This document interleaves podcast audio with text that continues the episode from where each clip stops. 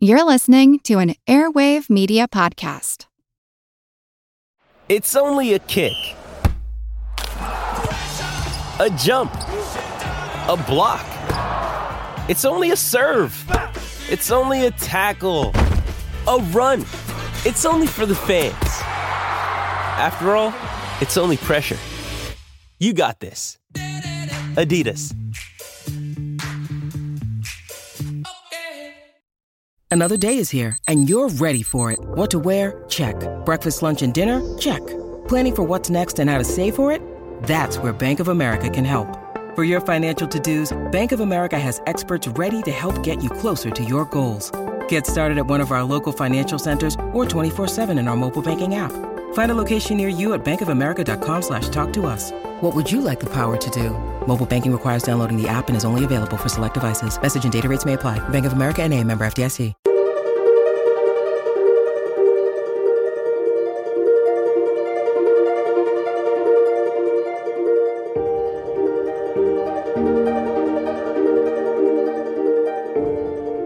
Welcome to Our Creatures Podcast. This is Chris. Today, I'm I'm very excited to interview the author uh, Mark Weston, who wrote *The Savior Fish: Life and Death on Africa's Greatest Lake*. First, I just want to say welcome, Mark. Thank you. Thanks, Chris.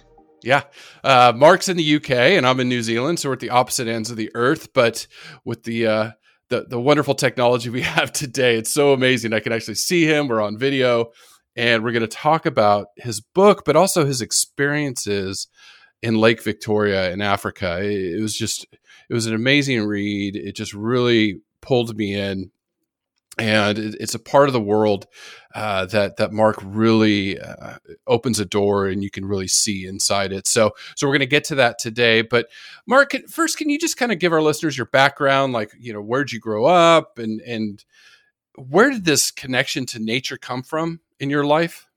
Yeah, um, I grew up in Kent in the southeast of England. Um, wasn't any more interested in nature than anybody else as a kid, really. Um, I got into bird watching in my 30s. Uh, that was really my first door into it.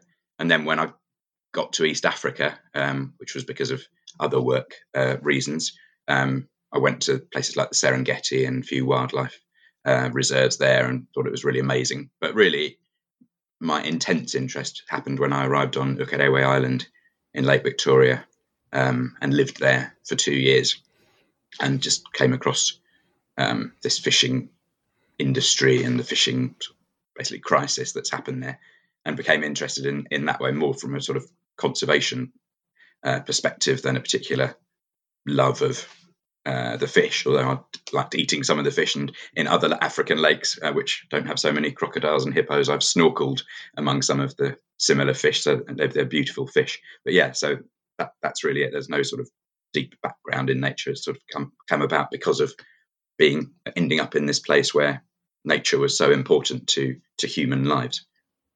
Right, but your background's more uh, writing, right? Like uh, mm-hmm. and, and, reporting and, and working with. I mean, do you you work with some nonprofits or? Yeah, I'm a yeah. consultant and writer on international development. So I work with universities, nonprofits, the UN, people like that, writing about things like public health, education, demography, justice, things like that. And yeah, it's a, it's a little bit on the environment. Yeah, yeah, I know. It's fascinating. It's it's fascinating. So to set this kind of all up because I, I was curious because I was looking for it in the book and then and then I finally got it. But how did you find yourself in Lake Victoria of all places on earth? Well, I travelled in West Africa about ten years ago for six months um, to write my first book, The Ringtone and the Drum, and was trying to find a way to get back there, um, having come back to Europe.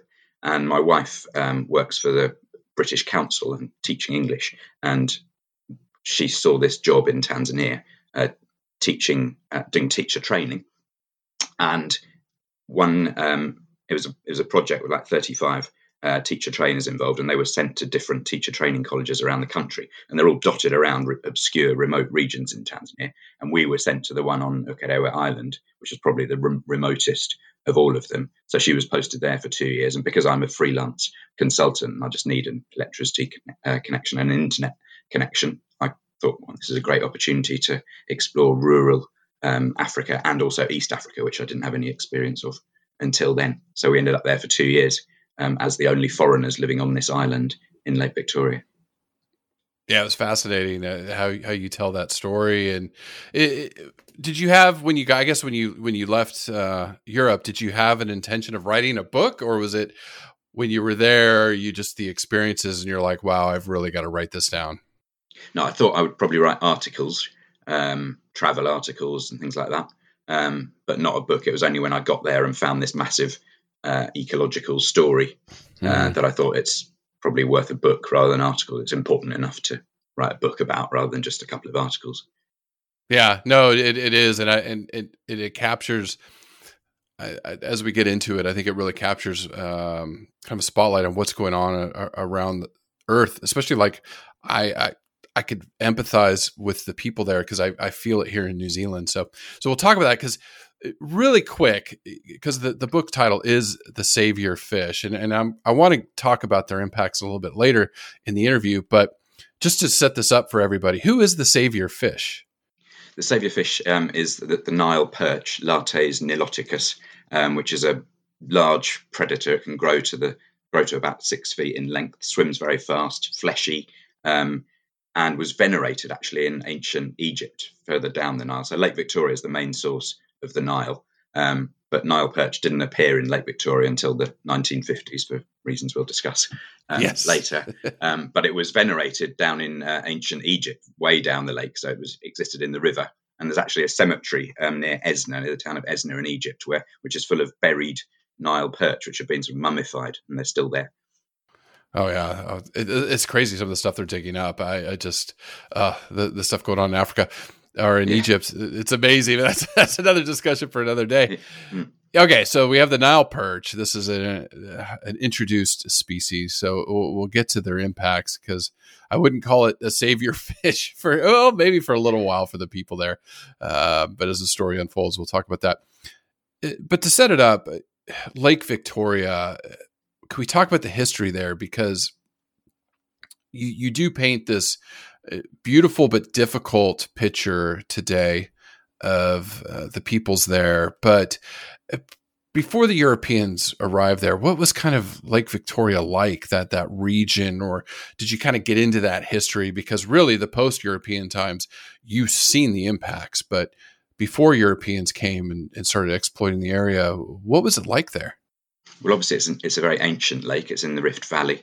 Um, it's the second largest lake in the world by surface area, but it's actually very shallow. Um, and if, if, you measure it by the volume of water, it's not even Africa's largest lake. At its deepest point, it's 80 meters um, deep. The average is about half that. Whereas, for example, Lake Tanganyika nearby has parts that are 1500 meters um, deep.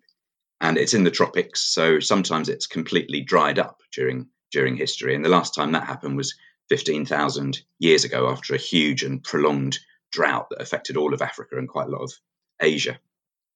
Um, after being dry for 3,000 years, it slowly refilled. And because it's in the tropics, there was rapid procreation of species. So, from hardly any species 15,000 years ago, um, by the early 20th century, it became one of the most species diverse bodies of freshwater on Earth.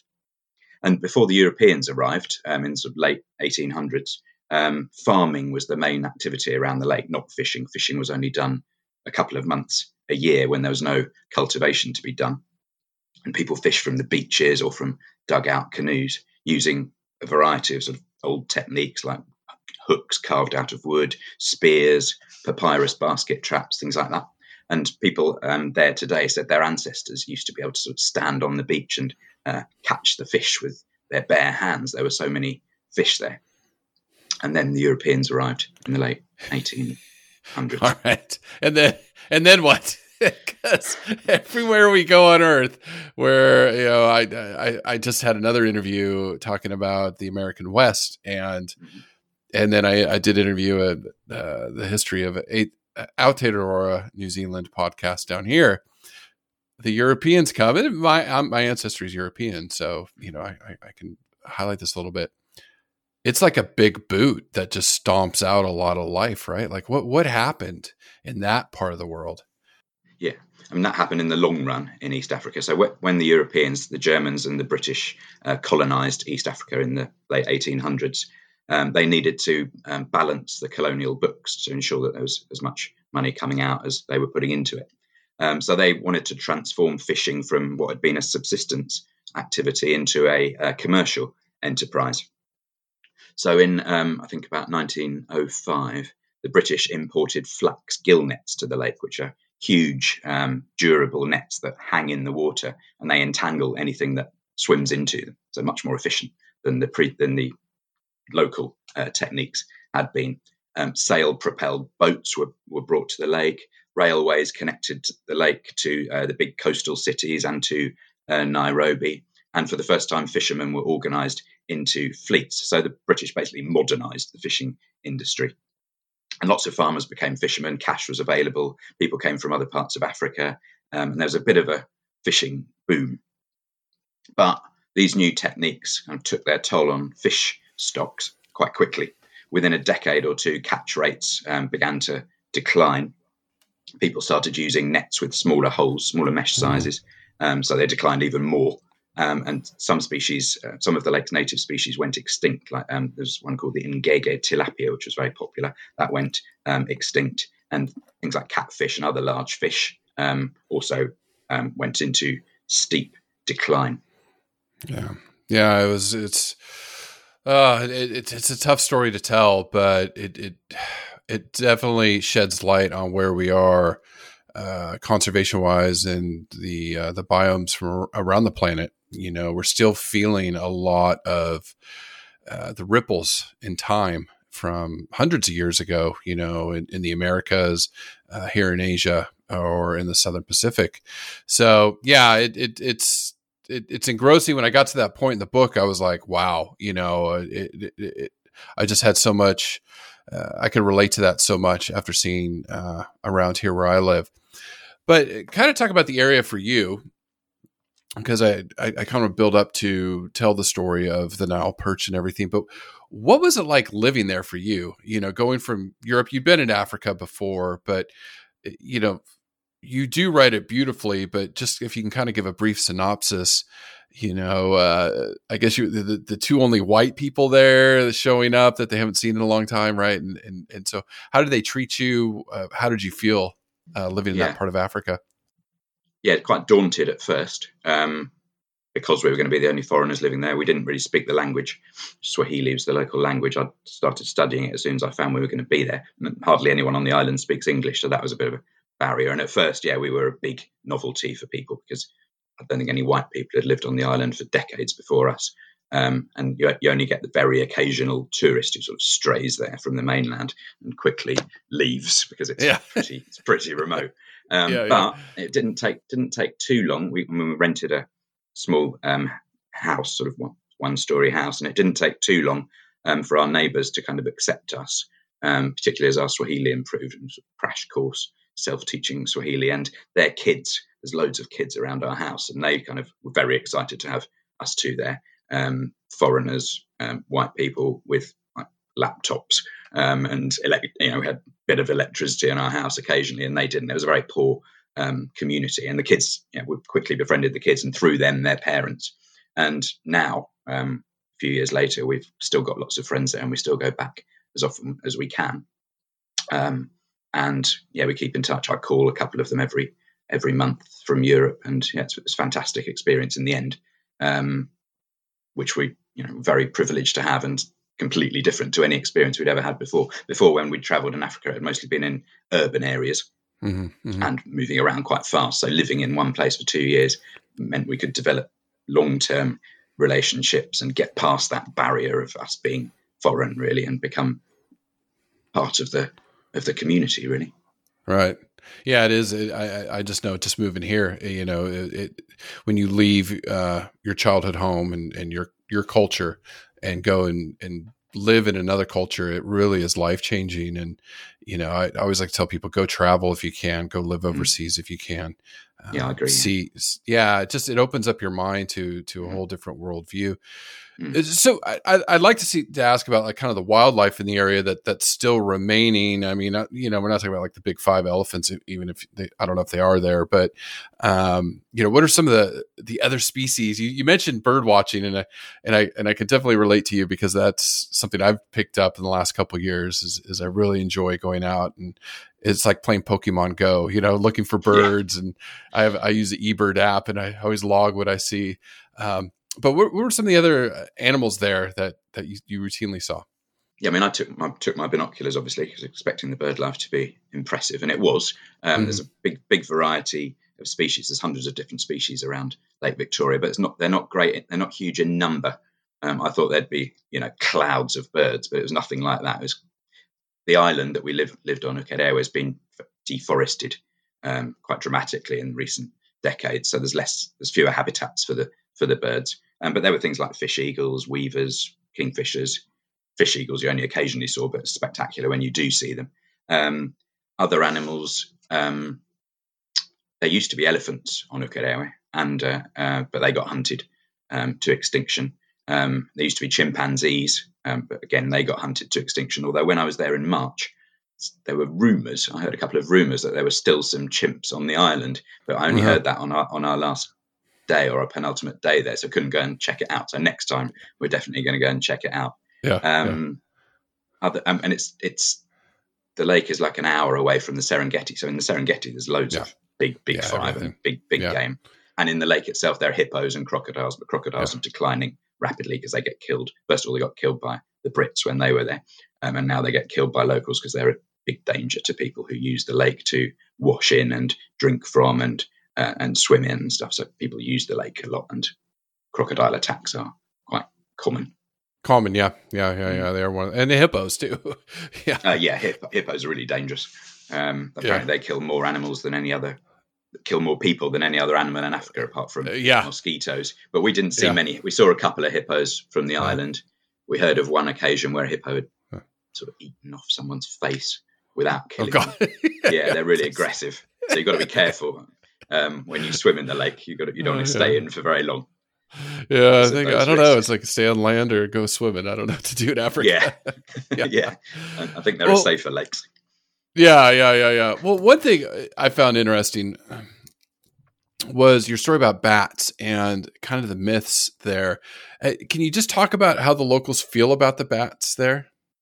Yeah, um, they uh, we had a woman who uh, became who became a cleaner for for us in our in our house. You don't have to pay very much for a cleaner there, and it gives someone a job. So we overcame our sort of guilt and get, and gave her this job as a cleaner. And she told us that um, when she'd been working as a cleaner in a church, um, she'd managed to clean the whole church um, when the church opened, but couldn't get rid of hundreds of bats that were hanging from the ceiling. And the only only way um, to get rid of them was, she concluded, was to pray over them. Um, she and the pastor prayed, and, and they all died, all these bats. And the pastor told her that the, bats were linked in some way to sorcery. So there's a lot of witchcraft on Ukerewe. Everybody believes in witchcraft, and bats are, are seen as an emissary from witches um, who cast a spell on you, and they send the bats to kind of um, implement the spell. And we had a bat once in our house, very small one, um, one night, and we told our Naim, our, our cleaner, about it. Um, and she she was really worried for us and said we needed to pray to protect ourselves. And she left a Bible in our house until the till the threat had passed. So people are quite scared of bats, um, not just on Ukerewe, but in quite a lot of uh, East Africa. And in some, I've, I've heard that in some parts they, they persecute them, to kind of s- throw stones at them and, and slingshots and things to to kill them because they're so worried about them. But we saw loads of bats and amazing amount of bats at night around the island, fruit bats and smaller bats. Mm-hmm, mm-hmm. Yeah, I was asking some of the species that you might have saw, like, like fruit bats Yeah. and some That's of the only one I know ones. about. But yeah, some Yeah. much smaller ones. Yeah.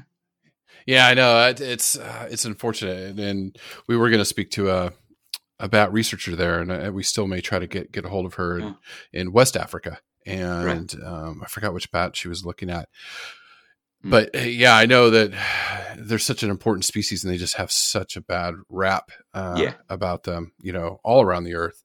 But Hmm. they're just so critical to uh, the environments they live in. Yeah, snakes right. as well. Get, Oh yeah, oh yeah.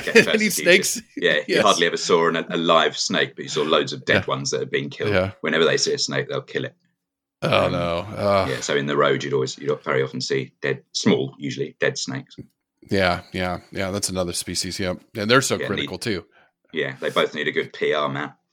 I, they do. We're trying. We're trying Right. to recover them, but yeah, like we did the black mamba, and uh, you know, one of Africa's deadliest, and and they're Mm. so shy. They just they don't want to mess with you. Mm.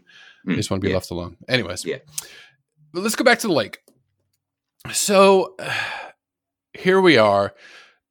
This uh, okay. I, I guess to kind of set it up is and and, and I forgot the scientist when I wrote this uh, question down. Darwin's dream pond. So Lake Victoria is known as Darwin's dream pond. What did they mean by that? Yeah, this was a Dutch scientist called Tijs Goldschmidt, That's and he was talking. He was he was talking about the um, biodiversity um, among the fish, but also about the amazing speed at which the uh, lake's most common fish, um, the cichlids, um, evolved.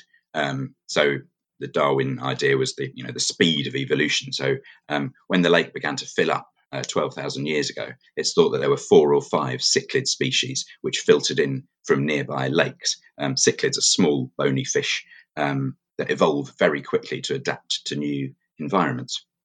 They can change color, size, shape, um, feeding and sheltering strategies, diet, and swimming speeds to adapt to new uh, new realities and, and, and new environments. And it takes most species a very long time to evolve into another species, as you know. Um, Darwin's finches and the Galapagos took uh, two million years to evolve from one species into 12, for example. But the cichlids went from four or five species 12,000 years ago to about 500 at the start of the 20th century, which is a new species every 30 years.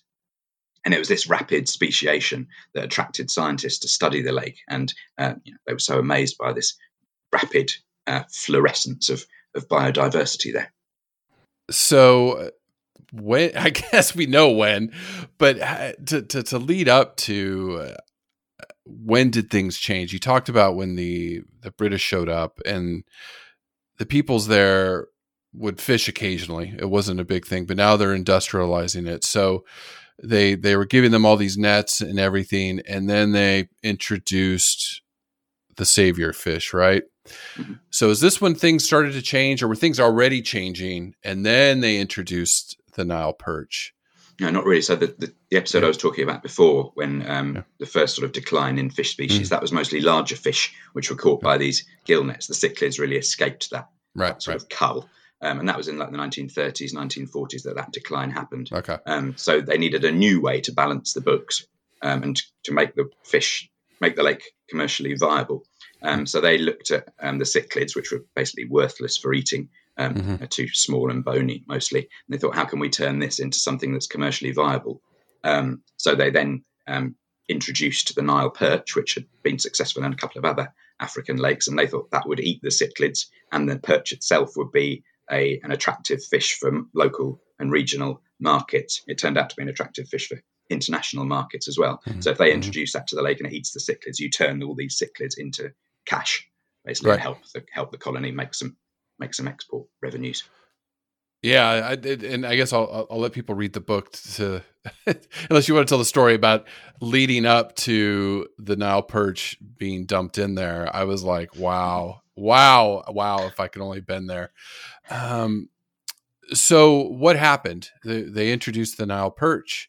Yeah, so they And ignored now- the advice of well, they, they didn't ignore it. They listened to the advice of scientists and uh, who warned against introducing an alien Yeah. species into a complex and fragile um, tropical environment. Um, you know, their kind of economic concerns outweighed their ecological concerns. And in the 1950s, they introduced the, um, a few juvenile Nile perch into the lake, um, but they didn't really start appearing in nets until uh, after the British had left, um, after Tanzania and Kenya and Uganda, which are the Yeah. three lakeshore countries got their independence.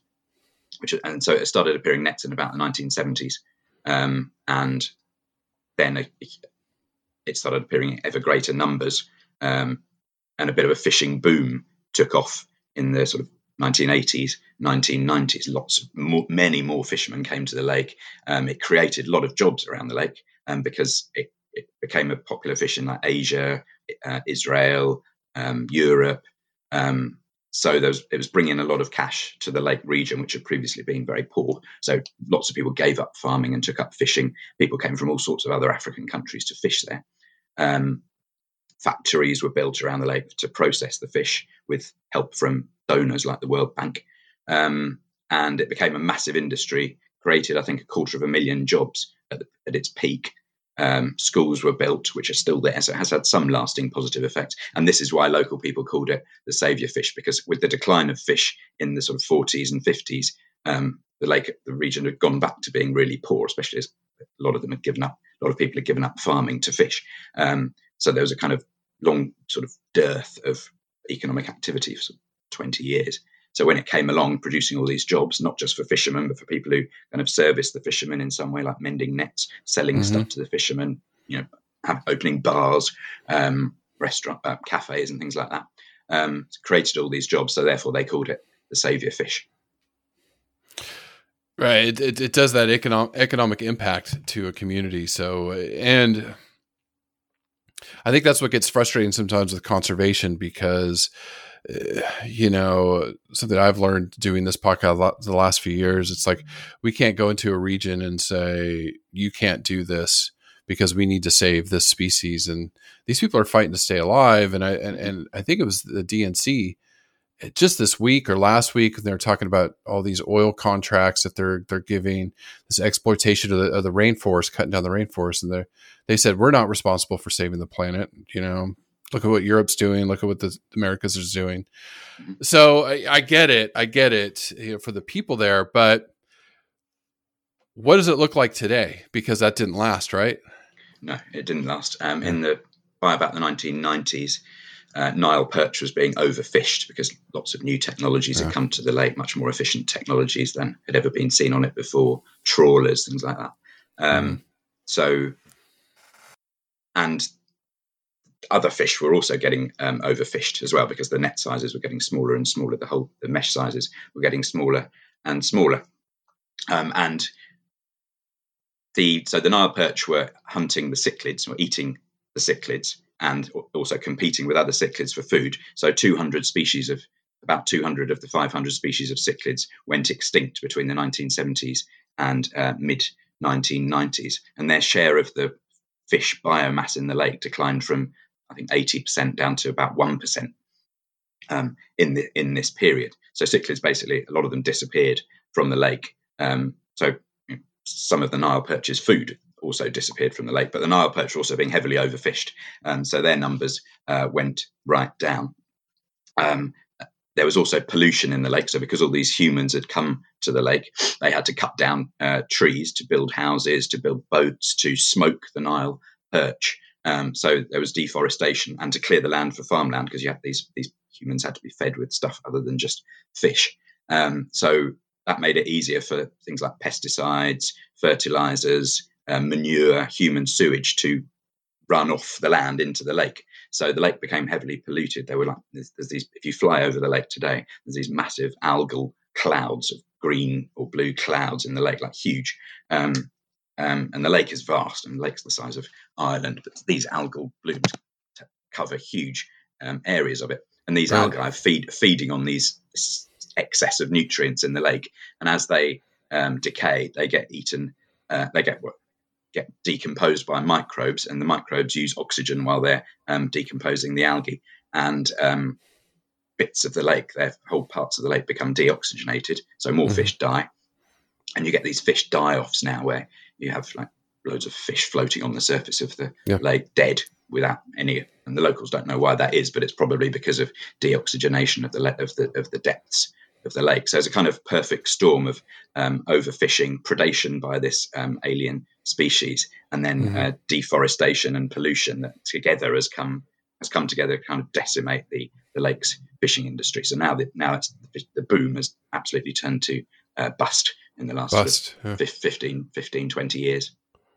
Oh, yeah, no, I, uh, we've we've touched upon some of the freshwater fish uh, crisis going around the planet because there is a lot of you know we just got out of plastic free July and there's a lot of focus on the ocean and the fish in the ocean, uh, documentaries on that. But in our backyards, you know, we're seeing mass pollution uh, mm. in, in many countries, you know, where I mm-hmm. live, where you live, uh, where many of our listeners live, and it's killing off a lot of uh, native wildlife and fish. I mean, 200 species. That's, I know we're, we're in the sixth mass extinction, and that's what we're coining this this mass die off. I mean that I guess it, it, I know it takes a long time to declare a species extinct.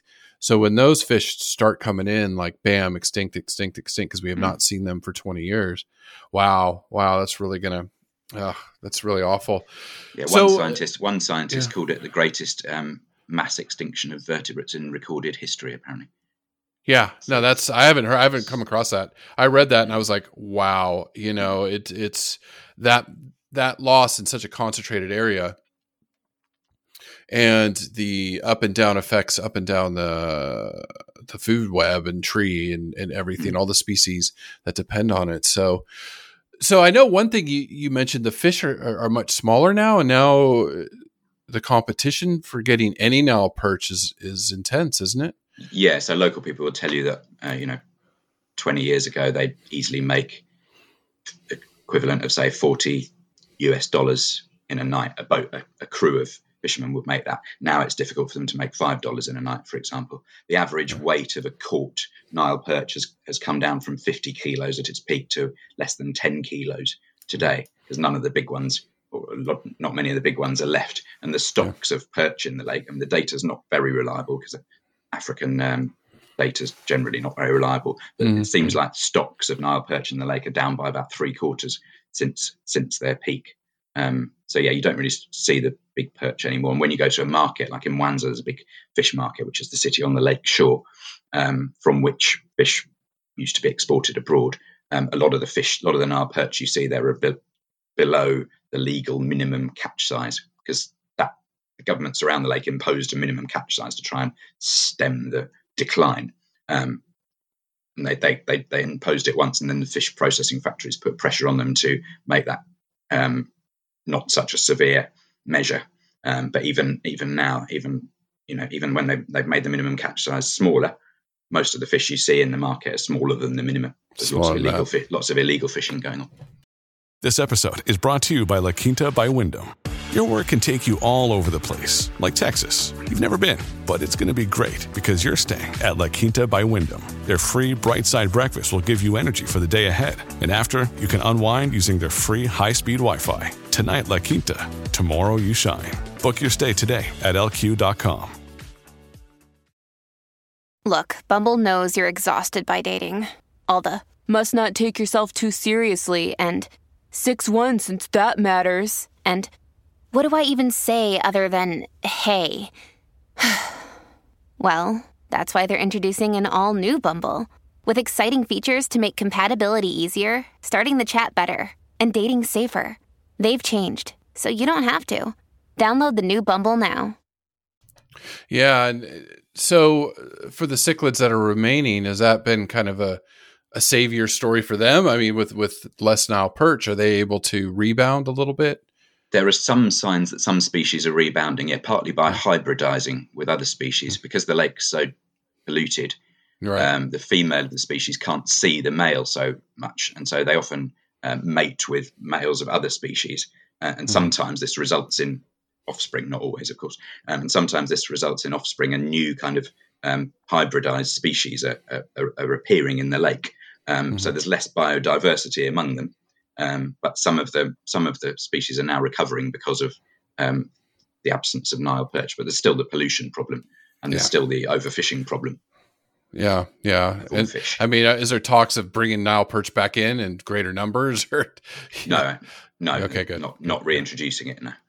Yeah. Okay.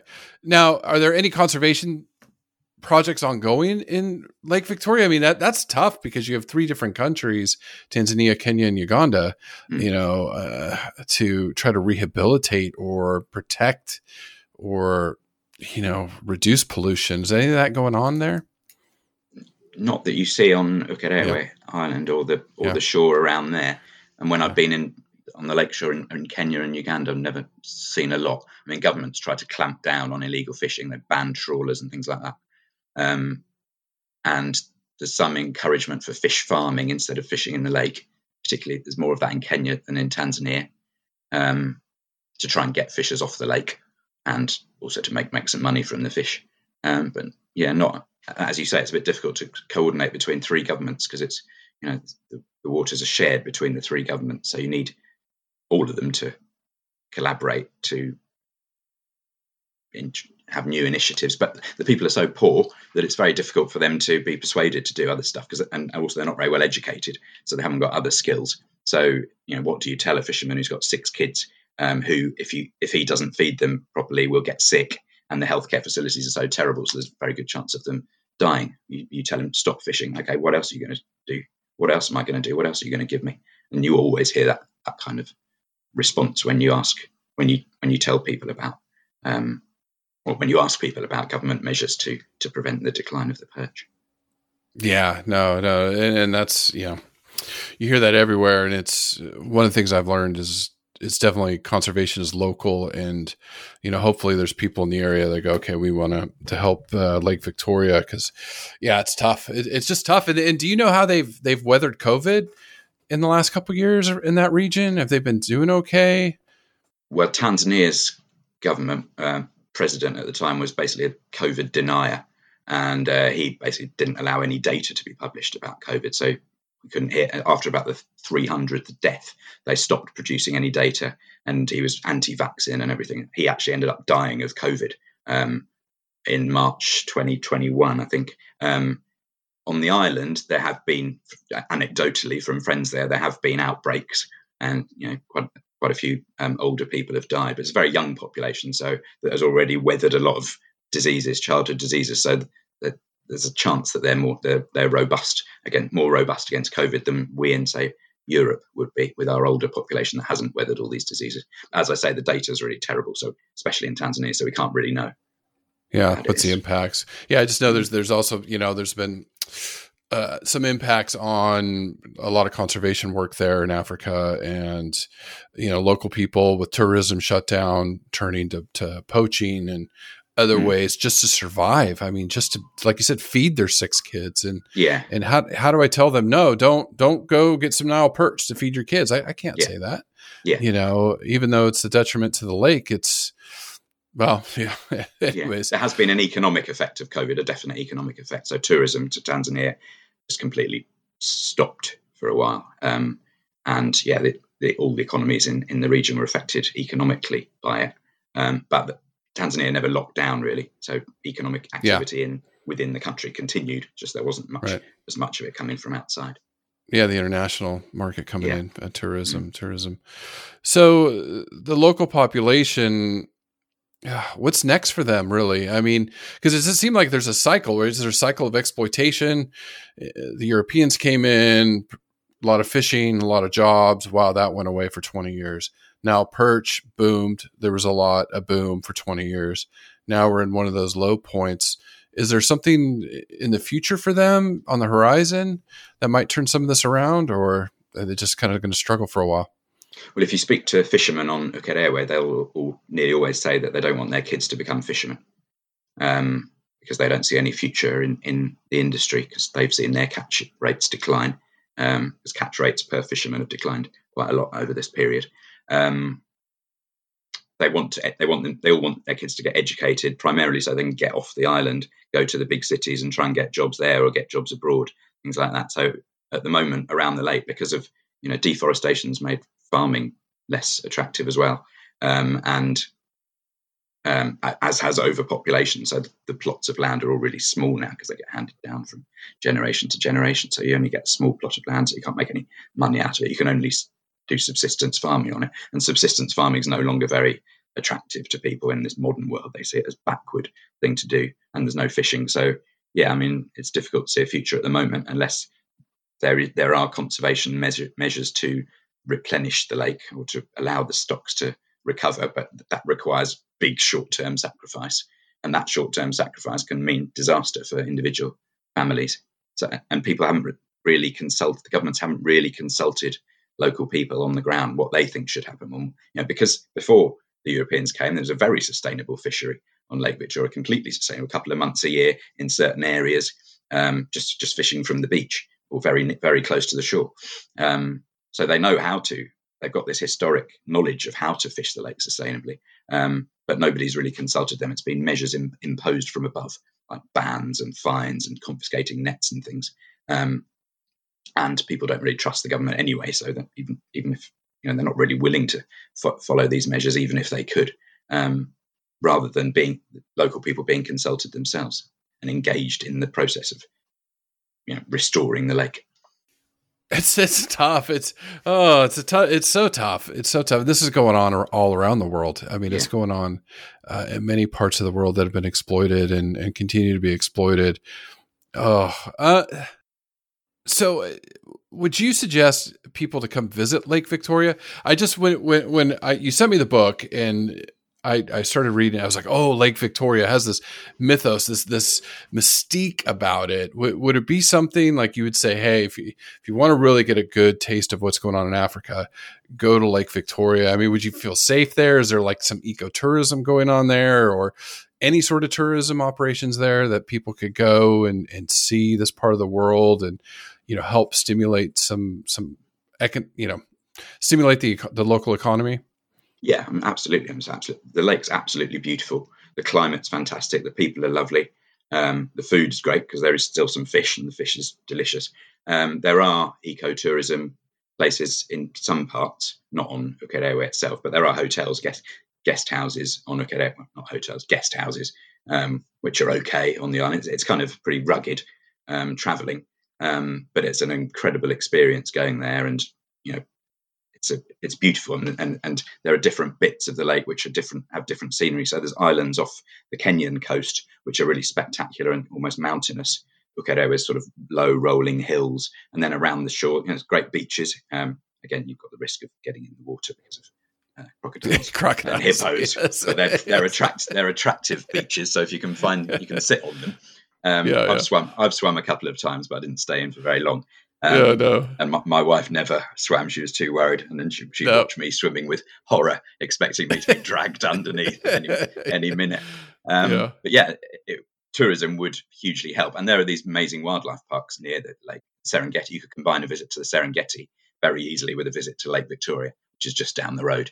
And um, Mwanza, the, the coastal uh, city, the big coastal city in the Tanzanian side, is a beautiful city um, with a really strong like, Indian community. So you get great Indian food there. Um, Kisumu is is the similar is similar in uh, Kenya, another pretty attractive, chilled out city. Um, and the, the wildlife, the bird life is great. Beautiful, beautiful, not abundant, but it's beautiful, and it's quite good if you're one of those bird watchers who like seeing difficult to see species because you don't see many of them. You can tick off quite a lot. Um, and then Kampala is the main city on the, and Entebbe, actually Entebbe is the main city on the Ugandan side, which is also beautiful and is quite well set up for tourism, better than the, the Tanzanian side, actually. So yeah, that would be oh. one way of helping the lake by going there and visiting it. Well, that's my bucket list because I, I definitely like Ngorongoro craters where I, am dying mm. to go in, in, Tanzania, and so yeah, that's down the uh, road. Yeah. Yeah, yeah, I was gonna say just down the road, so I can I can get up to Lake Victoria and, and mm-hmm. see what you wrote about. I mean, I really felt like I was there reading your book. I was just, it was really engrossing, really well written. I just want to ask you: Are there other regions that you're aware of in Africa that that are are, are struggling? That maybe because you really shed light on, I think, an, an, an extinction crisis that I didn't hear in four years of doing this podcast and looking for stories to tell, looking for species to tell. I really didn't under, understand that Lake Victoria was was that desperate. Are there some other places in Africa that that maybe is not quite as well known that something like this is going on? They're still feeling the effects of you know colonization and, and the European impact, or uh, other impacts that are that are really uh, driving the the extinction that we're seeing. Um, not that spring immediately to mind. I think Lake Chad's another one, um, which is basically drying up. So there are a lot of problems around there, you know, for fishermen because it really is shrinking very rapidly because of climate change. In that case, um, Lake Victoria is not actually shrinking; it's actually, actually the level of Lake Victoria had been declining for years, but in the last couple of years, there's been excessive rainfall and the level's gone gone right up. Um, yeah, so Lake Chad. I mean, the big game's disappearing all over the all over the continent, and that brings in brings in a lot of export uh, a lot of foreign exchange um, and, and, is going to do so less as the elephants disappear. I mean, things like elephants have been declining hugely in Tanzania and other places. Is uh, because of hunting and you know the illegal wildlife trade. Um, and then, as you say, DRC is about to auction off vast swathes of rainforest to um, oil companies, um, which is a bit of a worry. But you can kind of understand their argument, saying, you know, you're stopping us from um, drilling for oil, but you've been drilling for oil for as, as Europeans and North Americans for you know hundred years, um, and why why should we not do it? We've got people we need to feed. The trouble is they're saying that the government, but the government won't use that revenue to help feed its people. It will use its people, revenue right. to feed itself, um, the, right. the, members of the government and its cronies, and it'll end up in banks in London and Switzerland. So it's a, uh, it's a disingenuous argument. it's so frustrating. It is so frustrating. These stories can be so frustrating. I mean, I look to Brazil and the deforestation with, uh, you know, the government there, and and we're going to lose the Amazon here mm-hmm. pretty quick. And mm-hmm. I, f- I feel helpless. But telling these stories, I think, is important. And and to any of our listeners, we always try to put positive spin on a lot of this because we don't want people to get you know too down in the dumps and be like well there's nothing i can do about it all it does to me is it just puts a fire in my belly and say okay what can i do mm-hmm. uh, did i do anything today to, to help these animals and these government you know these environments and and even the locals you know did did did I do anything to, to help them? So it can be frustrating, Mark. I mm-hmm. don't. Uh, a couple not, more it's questions. Not impos- it's, it's, not impossible situation though. I spoke to a conservationist conservationist on Lake Malawi the other day, and by involving um, local, there there had been a much lesser of a problem because there wasn't Nile perch there, but uh, local fish had been declining because of overfishing. But by um, involving local people in managing the lake and in you know sanctioning those who broke laws and stuff, rather than the government doing this, they managed in bits of Lake Malawi to greatly restore the fishing population and the fishing industry. It's kind of much smaller scale than Lake Victoria, but it is possible to um, rescue these lakes. And Lake Victoria is a bit more difficult because it's three countries and it's massive.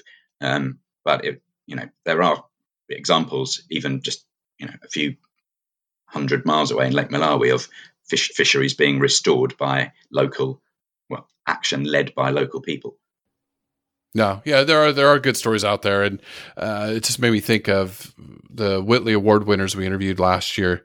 Uh, some of these people are just doing some incredible work, and we're going to try to get uh, this year's winners uh, interviewed again uh, out of there, the UK, and there are people doing some incredible work. I mean, incredible work. It's just these governments are just like, oh, they they, they frustrate me sometimes, especially yeah. being an mm-hmm. American and seeing what, right. what's going on in my home country. Yeah. It, wanted to ask you about your other books. If you can just kind of uh, enlighten us of what about what what they're about. I mean, there was African Beauty and the the what was it? The ringtone of the drum. Yeah, the ringtone of the drum. The ringtone of the drum was a travel travel book about West Africa.